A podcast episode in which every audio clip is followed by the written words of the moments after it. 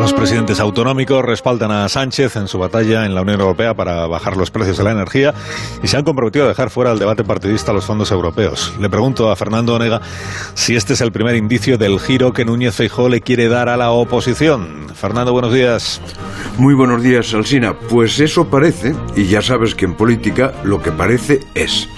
La figura de la conferencia de presidentes ha sido Alberto Núñez Feijóo. Se iban a fijar en él por el pacto de Castilla y León y hubo que fijarse en él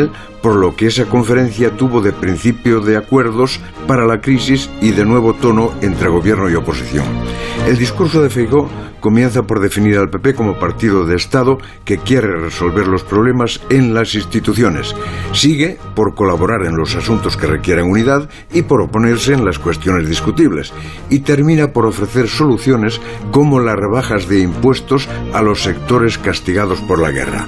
Y todo eso es lo que salió de la conferencia de, La Palma.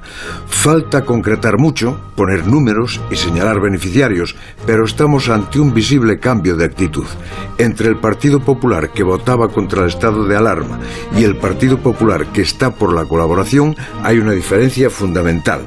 Se vio incluso cuando Núñez Feijóo criticó una iniciativa de la presidenta de la Comunidad de Madrid.